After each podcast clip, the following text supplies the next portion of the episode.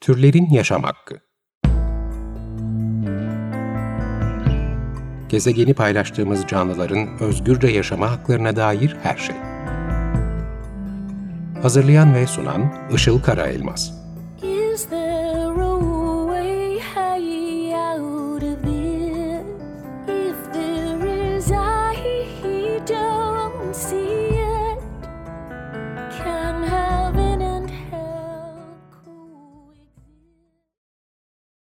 Merhabalar, 94.9 Açık Radyo'dasınız. Türlerin Yaşam Hakkı programı başladı. Ben Işıl Karaelmaz. Teknik Masa'da Ömer Şahin ve Selahattin Çolak programı programın kaydını yayına hazırlıyorlar. Açık Radyo'nun 50. yayın döneminin son haftasındayız. Ve bu yayın döneminin e, son Türlerin Yaşam Hakkı programını dinliyorsunuz. Programın da birinci senesi dolmuş oluyor bugün. 51. bölümü yayınlıyoruz. Haftaya başlayacak olan 51. yayın döneminde de Türlerin Yaşam Hakkı devam edecek. Her çarşamba saat 14'te yayınlanacak ve hatta bazı güzel değişiklikler de olacak. Programın sonunda bundan bahsedeceğim. Şimdi geçtiğimiz bir seneye ve yayına aldığımız 50 bölüme e, baktığımızda 35 farklı konuk ağırlamışız ve bu konuklarla gezegeni paylaştığımız diğer türlerin özgürce yaşama haklarına dair çok çeşitli konular paylaştık. Bunların içlerinde hayvan hakları gündemi, hayvan hakları kanunu hakkında meclisteki gelişmeler vardı. Sokak köpeklerinin yaşam koşulları, belediyelerin geçici bakım evlerinin görevleri, hayvan deneyleri, yunus parkları, türcülük, etik veganlık, veganlığa geçiş yapmak, veganlığın tarihi gibi konular vardı. Ee, yine Cambridge Bilinç Deklarasyonu'na dair bir program yaptık. Adalardaki faytonların kaldırılması sürecine dair bölümler hazırladık. Dünyada ormansızlaşma, endüstriyel hayvancılıkla iklim krizinin ilişkisi ve buna bağlı olarak türlerin yok oluşu, iklim aktivizmiyle veganlığın ilişkisi, gıda, ekoloji ve iklim bağlantısı, et, süt ve süt ürünleri sektörünün yumurta ve tavukçuluğun görülmeyen tarafları ve hayvanlara yaşatılan eziyetlerden bahsettik. Deniz canlıları ve balıkçılık sektörünün bazı karanlık taraflarını konuştuk. Bitkisel beslenme ve sağlık ilişkisini de e, paylaştık doktor konuklarımızla. Bir bölümde primatların değişen iklim koşullarında yaşadıklarını konuştuk ve son haftalarda da yaşadığımız karantina koşullarının doğa ve hayvanlar üstündeki etkileri gibi birçok konuyu paylaştık. Açık Radyo'nun 50. yayın dönemini ve türlerin yaşam hakkında birinci yılını kapatırken bugün tüm dünya olarak içine girdiğimiz durumun da tamamen hayvanların özgürce yaşama haklarına saygı duymamamız ve onları mal ve kaynak olarak görmemiz sonucu başımıza gelen bir durum olduğu açıkça ortadan. Covid-19 pandemisiyle ilgili dinlediğim podcastlerde, okuduğum yazılarda birçok gazetecinin, yazarın ve yorumcunun hayvan sömürüsünün ve ekolojik yıkımın boyutlarıyla daha da fazla yüzleştiğini görüyorum. E, ve de kendi davranışlarını da sorgulamaya başladıklarını gözlemliyorum bu dönemde. Bu tabii mutlaka toplumda belli bir ölçüde yaşanan bir yüzleşmenin de yansıması diye düşünüyorum. Öyle olduğunu umuyorum e, açıkçası. Hepimiz kendi yaşam şekillerimize ve alışkanlıklarımıza dönüp bakıyoruz ve daha önce sorgulamadığımız taraflarını sorgulamaya başladık. Bu noktada bugün de geçtiğimiz sene içinde sıkça referans verdiğim bir kitaptan, e, o kitabın belli bir bölümünden alıntılar paylaşmak istedim. Kitap Jeffrey Musef Mason'un Tabağındaki Yüz Gıda Hakkındaki Gerçekler adlı kitabı. Çevirisini de e, vegan aktivist Zülal Kalkandelen yapmıştı bu kitabın. E, bu Tabağındaki Yüz kitabının İnkar adında bir bölümü var. Bu bölümden bazı noktaları paylaşmak istiyorum. Hazır şu dönemde çeşitli yüzleşmeler içindeyken.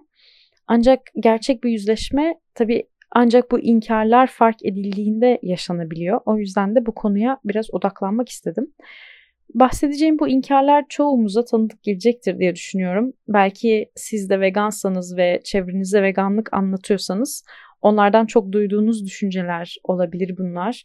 Veya belki kendi geçmişinize ait e, fikirler olabilir. Belki de bugününüze ait şu anki düşünceleriniz olabilir. Her durumda da tanıdık geleceğini düşünüyorum. Öncelikle bölüme girişte yazar Arthur, Con Arthur Conan Doyle'dan bir alıntı yapmış. Şöyle diyor. Güzel bir yüzleşme e, yazısı olduğunu düşünüyorum. İçinde bulunduğumuz anda insanların dünyası insan olmayan milyonların ızdırap ve yok edilişi üzerine kuruludur. Bunu algılayıp değiştirmek için kişisel olarak ve toplumsal alanda bir şeyler yapmak, din değiştirmeye benzeyen bir algı değişikliği yaşamak gibidir. Artık hiçbir şey bir daha aynı şekilde görülemez.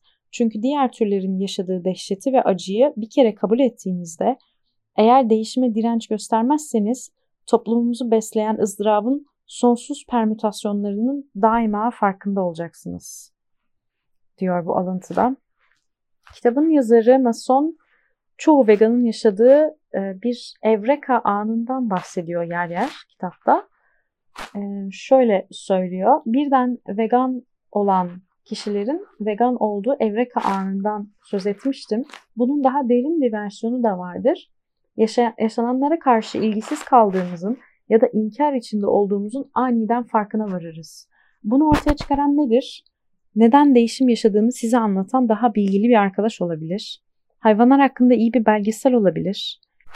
Veya Charlotte Webb, Charlotte'ın Sevgi Ağı gibi bir kitap da olabilir demiş. Şunu da ben ekliyorum. Dünya çapında yayılmış bir pandemi de olabilir bu yüzleşmeyi bize yaşatan. Ee, yazar Mason özellikle çocukların üstünde çok duruyor ve ailesi e, kendilerine et yediren çocukların o yediklerinin bir hayvan olduğunu anladıkları anı vurguluyor. Ee, şöyle anlatmış. Çocukların yetişkinleri saklamaya çalıştıklarını anladıkları yakın zamana kadar canlı olan bir hayvanın bedeninin farklı bölümleri hakkında konuştuğumuzu fark ettikleri an çok ilginç. Orada bir hainlik söz konusudur ve çocuk bunu bilir diyor. Çocukları erken yaştan itibaren insanların hayvanlarla uyum içinde yaşadığı ve dolaylı bile olsa onları yediğimizden söz etmeyen huzurlu çiftlikleri anlatan resimli kitaplarla eğitiyoruz. Onlara yemeleri için hayvanlara hiç benzemeyen McNuggets ya da fileto balıklar veriliyor. Çocuklar gerçeklikten uzaklaşacak şekilde eğitiliyor. Bir tür inkar büyüsü içinde yemek yiyorlar ve bir gün maske düşüyor. İlk kez gerçekte ne yediklerinin farkına varıyorlar. O anda bizim yamyamlığa gösterdiğimiz aynı dehşetle tepki verdikleri biliniyor.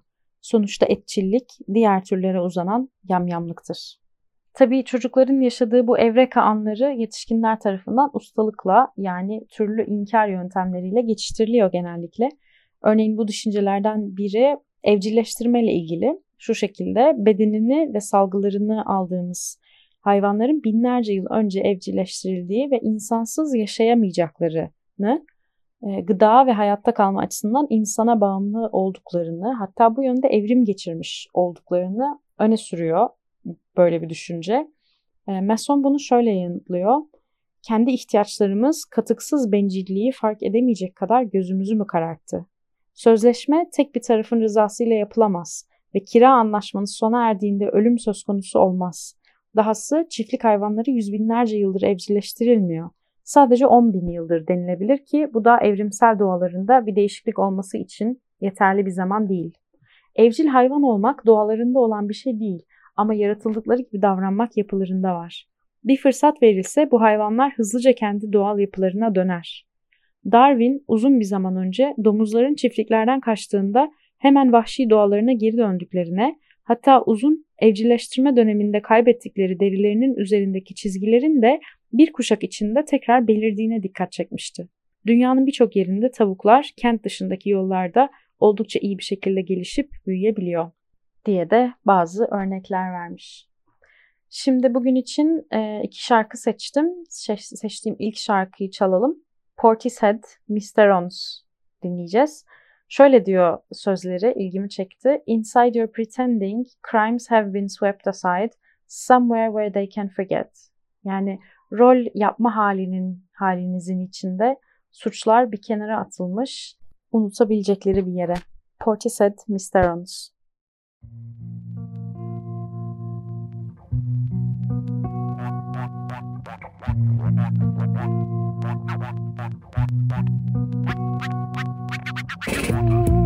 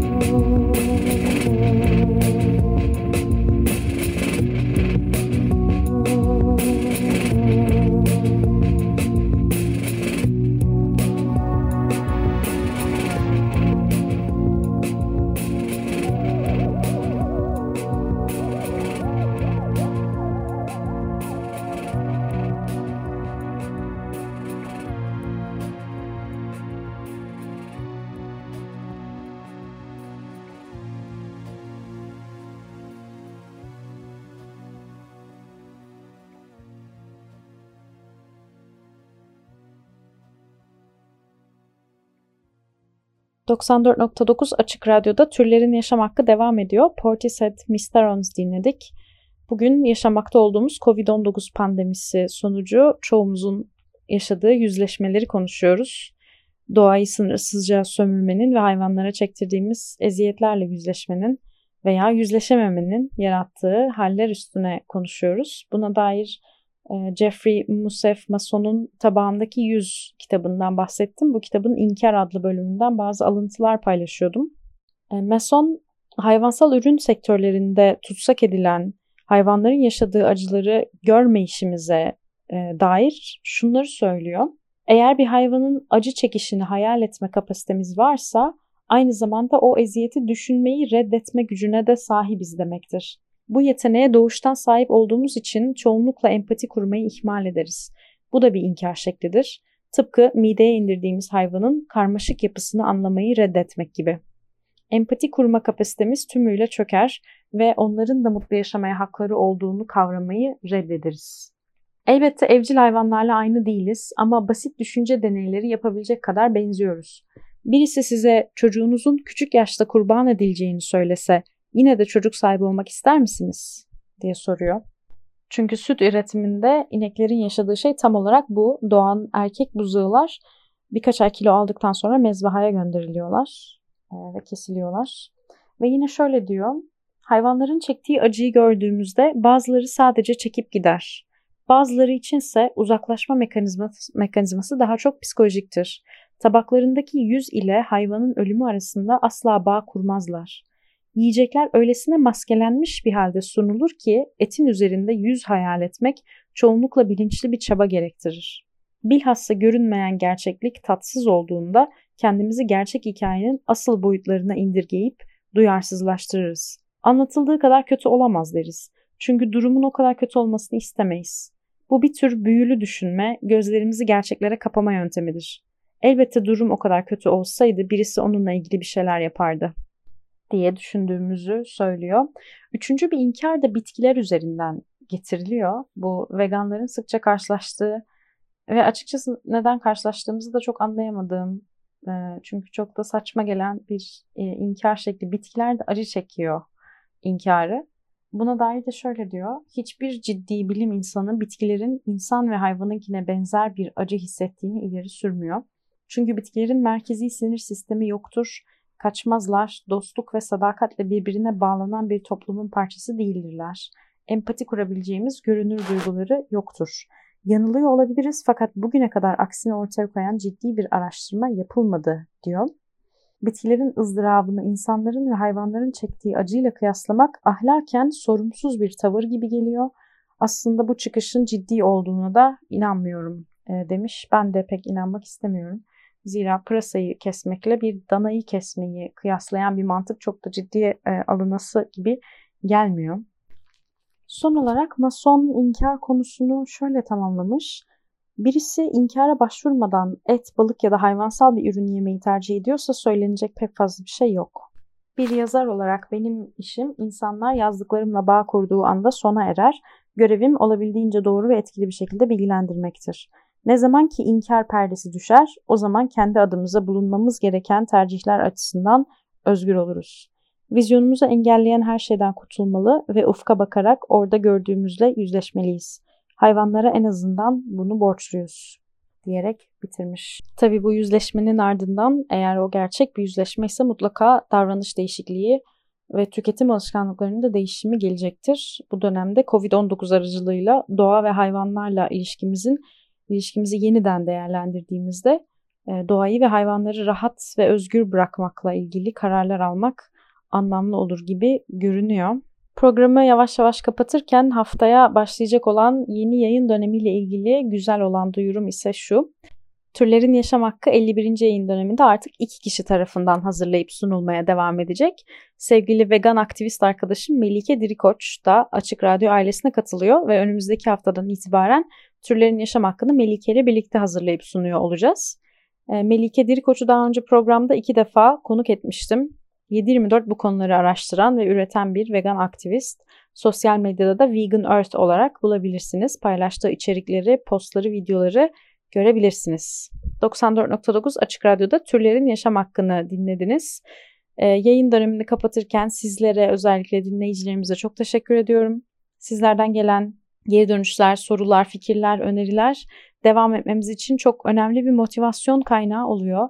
Her zaman olduğu gibi yorumlarınızı iletmek isterseniz e-mailim isilkaraelmas.gmail.com Bugün kapatırken bir şarkı daha çalacağım. Vegan müzisyen Moby'nin daha önce de bahsettiğim Everything Was Beautiful and Nothing Hurt albümünden Motherless Child gelecek birazdan.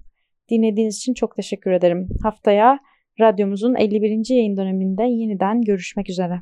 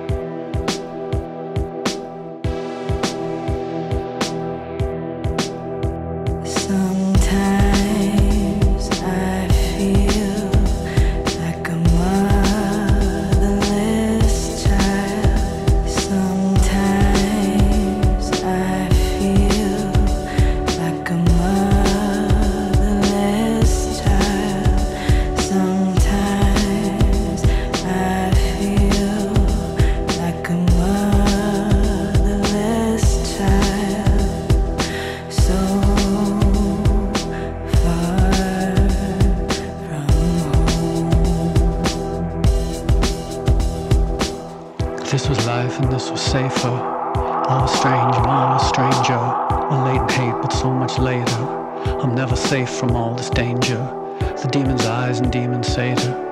I was bait, but what would bait her? Don't know my needs, don't know my ways, sir. I had my face, no way to face her. This was lost, this was my name, this was my truth, this was no game, this was not hope, this was not sane, and from these broken places made. That was lost and this was later. I wanted less but nothing greater. I couldn't leave, I couldn't stay, sir, like a motherless child. Sometimes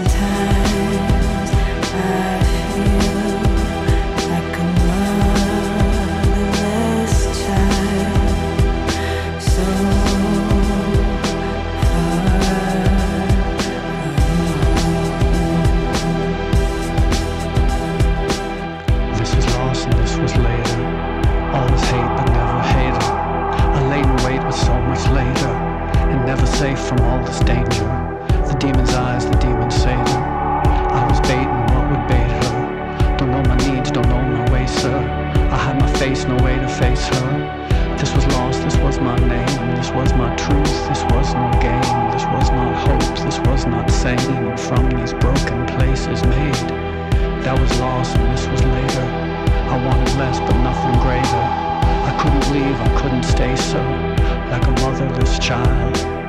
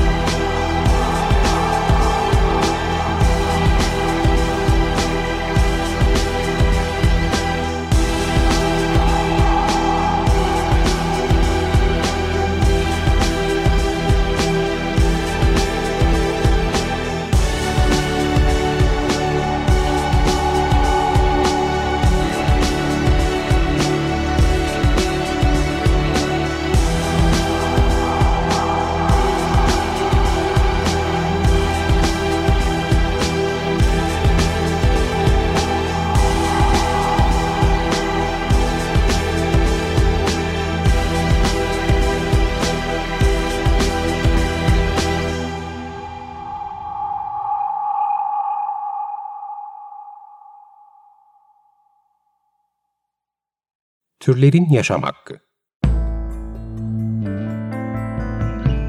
Gezegeni paylaştığımız canlıların özgürce yaşama haklarına dair her şey.